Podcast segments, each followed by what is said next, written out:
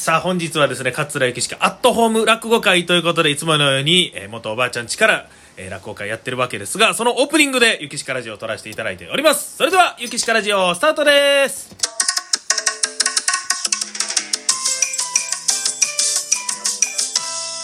ゆきしかラジオ。さあということで本日のゲストでございます桂帽子師匠でございます。よろしくお願いいたします。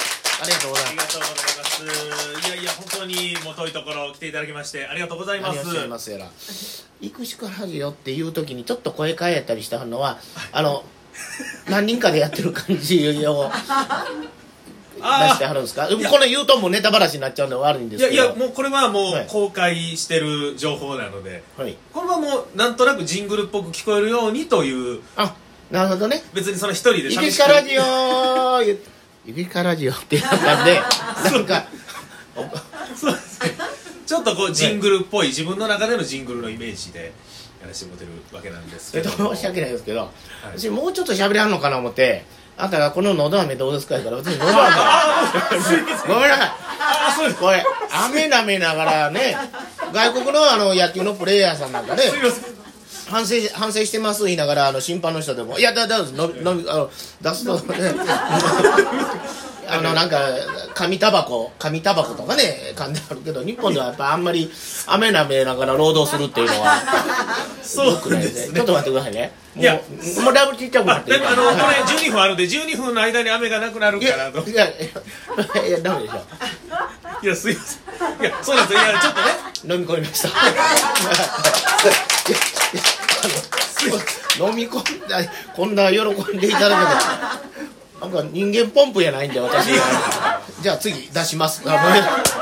そんないやいや、すいません。ちょっと進めるタイミングが。いろんな拍手もいただきましたけどいや飴実は飴飲み込んで今日ね、あの、落語だけじゃなくて、感想をね、歌もちょっと、これはねご披露していただくということで。うほんまにねそうなんですよ。あのご期待いただいてきてはる方には まあもうさっき言うときますもう半ば詐欺みたいなもんでね、ええ。もう我流というかええ加減というか。広告には、あの、のど自慢、あ、話かのど自慢、のど自慢じゃないですね。話かのど自慢優勝という。菊八祭りというね生玉さんでのお祭りで、あの話し家の「のど自慢」をやろうということで、ええ。ー数年前に始まって第1回にはい。私がまあおあのちょっと感想を歌わせていただいて、ええ。まあ、優勝した。ただですよ、はい。話し家の中での優勝ですから、はい。これがねあの昔で言う全日本歌謡選手権とかね。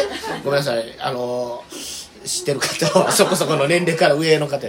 そういうので勝ち抜きとかやったらすごいですけど、はい。話し家の数人の中でですから、ええ。まあまあねそんなに、まあ、もし私が転職するにしても履歴書に書くような ことでもないとは思うんですがまあまあ嘘ではないです。もうそ一応広告詐欺ではないんですよね。だからそれを今日、チラシにね、あの、話かのど自慢優勝ということで、はい。載せさせていただきま広した。告詐欺ではないって。まだき、まだちょっとあの、僕も、あの、聞かせていただいてないので。あああそうですか。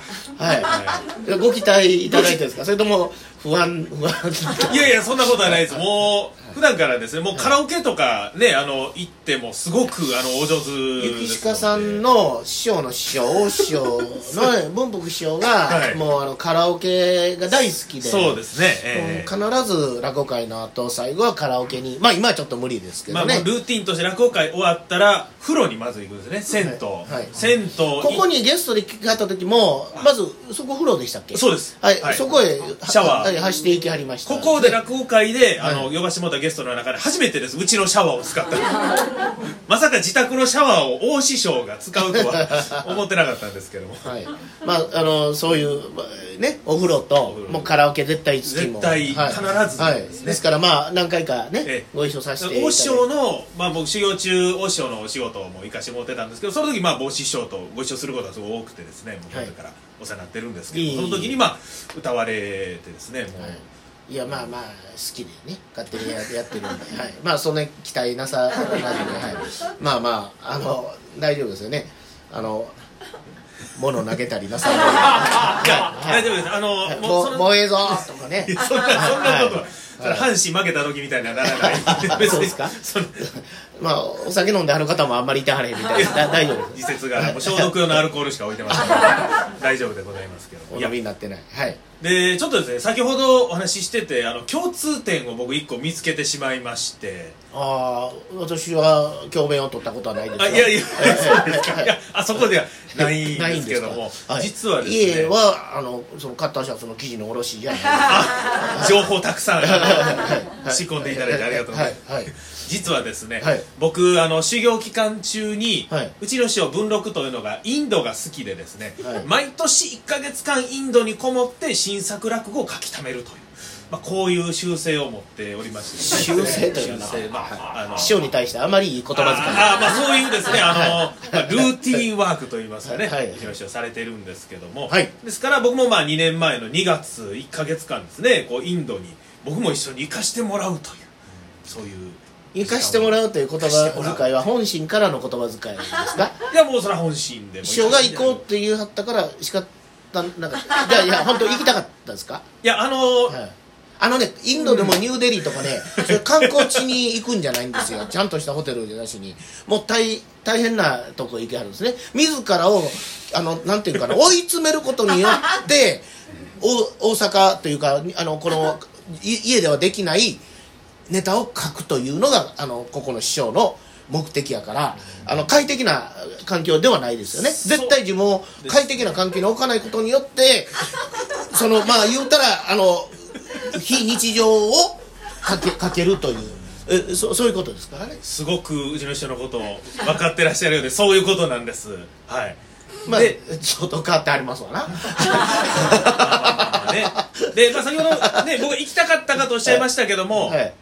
まあ、これは難しいところ。でもう師匠分かってはると思いますけど、まあ、この世界はやっぱりもう師匠がもうこうしなさいと言われたらもうもう絶対にはいという世界なので師匠がインド行くぞと言われた瞬間から僕のインド行きはもう100%決まってたんですね。もうあもうもう今の言い回しで行きたかったかどうかというのははっきり分かまありますまあそこは、まあ、ああえてはね行きたいか行きたくないかというのはあえてここでははっきり言いませんけども師匠が言ったことは100%という、まあ、ここういう業界なんでございますね。そうですね。嫌やなっていうこと言おうのかなと思ったけどももうねあの教員にも戻られへんし、うん、でお父さんついでもあんまりええことないかも分からへんねって言うてはるし。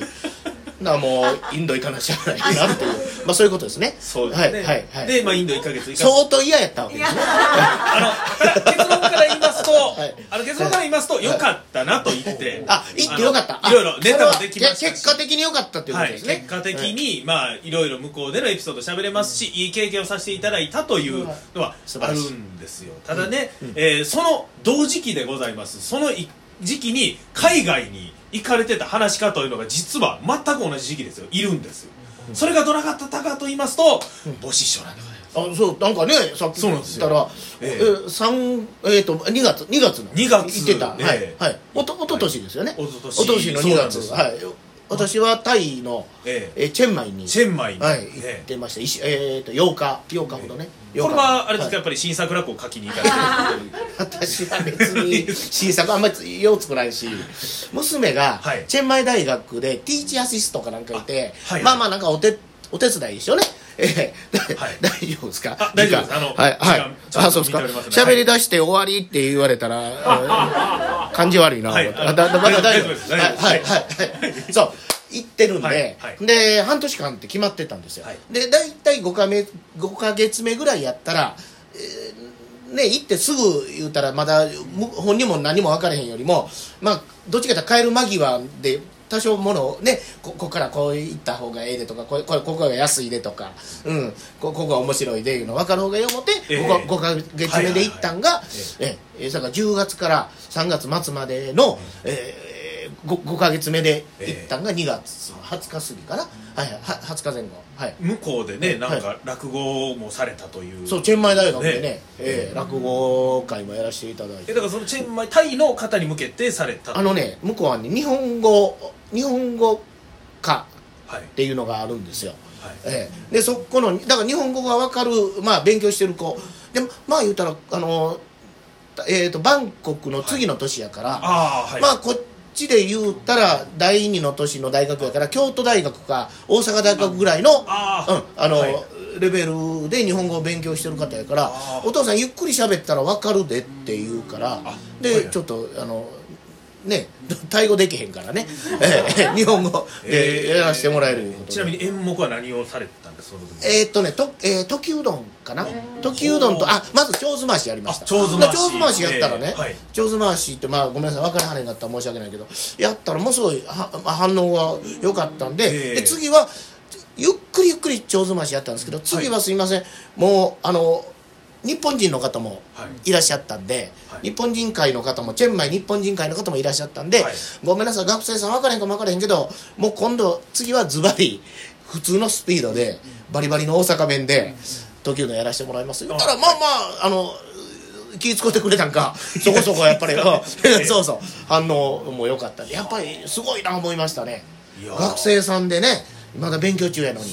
ね。ねええ。ね2回生3回生4回生でだいぶレベルちゃうけども、ええ。結構2回生ぐらいの子でも分かってる。で僕ねすぐ言い直そうかと。ヌードルやとかね。なんか、はい。お父さん考えてとタイの人が一回英語で言われてでまた日本語日本語を聞いてまたそれ英語にされたりしたら、はい。異国の言葉を2つ渡ることになるからもう異国の言葉は日本語だけでいいんです。いらんことしないでくださいっていう。ああ娘さんにそういうはい感じで言う、はい。大体家族の中でのパワーバランスができたかと思うんですけすいませんちょっとお話は尽きないんでございますけどちょっとお時間の方がやってまいりましてですね、でちょうどその時期というのがですね2月でその3月から緊急事態宣言1回目が出たという時なんで僕もほんまにギリギリなんとか帰ってこれたということでもうもう師匠ももうその時期です、ね、僕はまあ2月中に帰ってるんですけども、はい。娘は3月の31日に帰るって言ってたんですけどもう向こうも医療事情もねあかんしってで仲介してた NPO がなんとか帰らせてくれ、帰らせてくれ言うてはい。チェンマイからの最終のゆきつかラジオお時間